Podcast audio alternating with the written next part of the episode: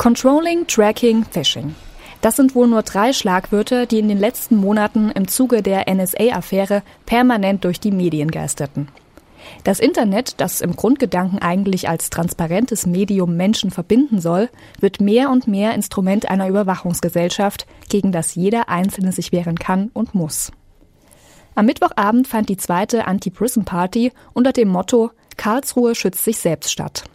In Vorträgen und Infoständen haben Datenschützer die Besucher aufgeklärt und dort hat meine Kollegin Judith Böseke erfahren, wie man seine Spuren im Netz besser schützen kann. Und sie war nicht die Einzige, die überrascht war, mit welchen Mitteln die Datensammler arbeiten. Also ich denke, was mich beeindruckt hat, war der Vortrag über das Tracking im Internet, äh, wie wir doch quasi, äh, sag mal, von den Webseiten so ein bisschen verfolgt werden. Ne? Was ich auf alle Fälle machen werde, ist mir diese Plugins mal anschauen, um damit herauszufinden, wie verbreitet das eigentlich ist und welche Informationen ich potenziell weitergebe. Wir simsen, chatten und surfen, wir twittern, bestellen und buchen online. Dabei sammeln Cookies und andere kleine Programme unsere Daten und Spuren im Internet. Wertvolle Daten über mehr als eine Milliarde Menschen hat alleine Facebook weltweit gesammelt und solche Daten sind der kostbarste Rohstoff unserer Zeit. Denn schließlich sind wir alle potenzielle Kunden und Wähler und je transparenter wir werden, je mehr Wirtschaft und Politik über uns wissen, desto besser kann man uns umwerben. Das ist äh, jetzt schon ein sehr wichtiges Thema, weil ähm, sowas wie äh, Phishing wird überall betrieben. Ähm, also einfach das äh, Abhören von privaten Daten. Äh, es gibt überall Probleme mit, mit Online-Banking. Ähm, das ist eine sehr hohe Herausforderung, sowas richtig sicher zu bekommen.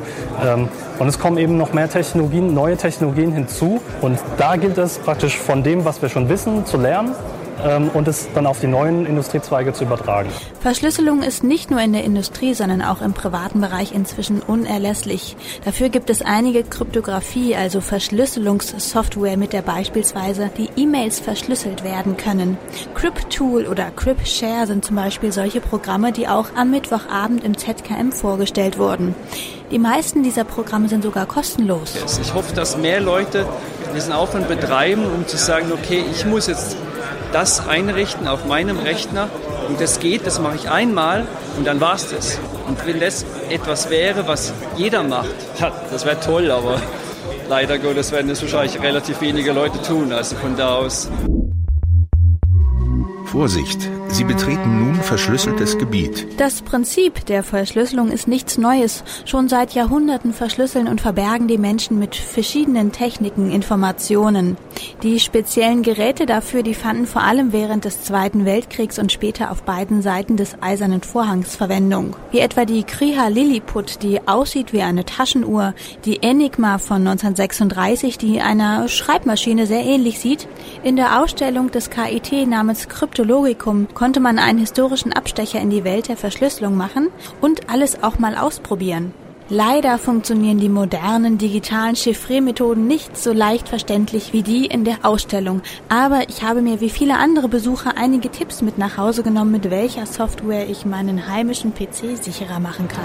Naja, mein Online-Verhalten werde ich wahrscheinlich nicht ändern, aber ich werde ähm, mich vielleicht einfach ein bisschen besser fühlen bei dem, was ich tue mit der Hilfe dieser Tipps, die ich heute bekommen habe.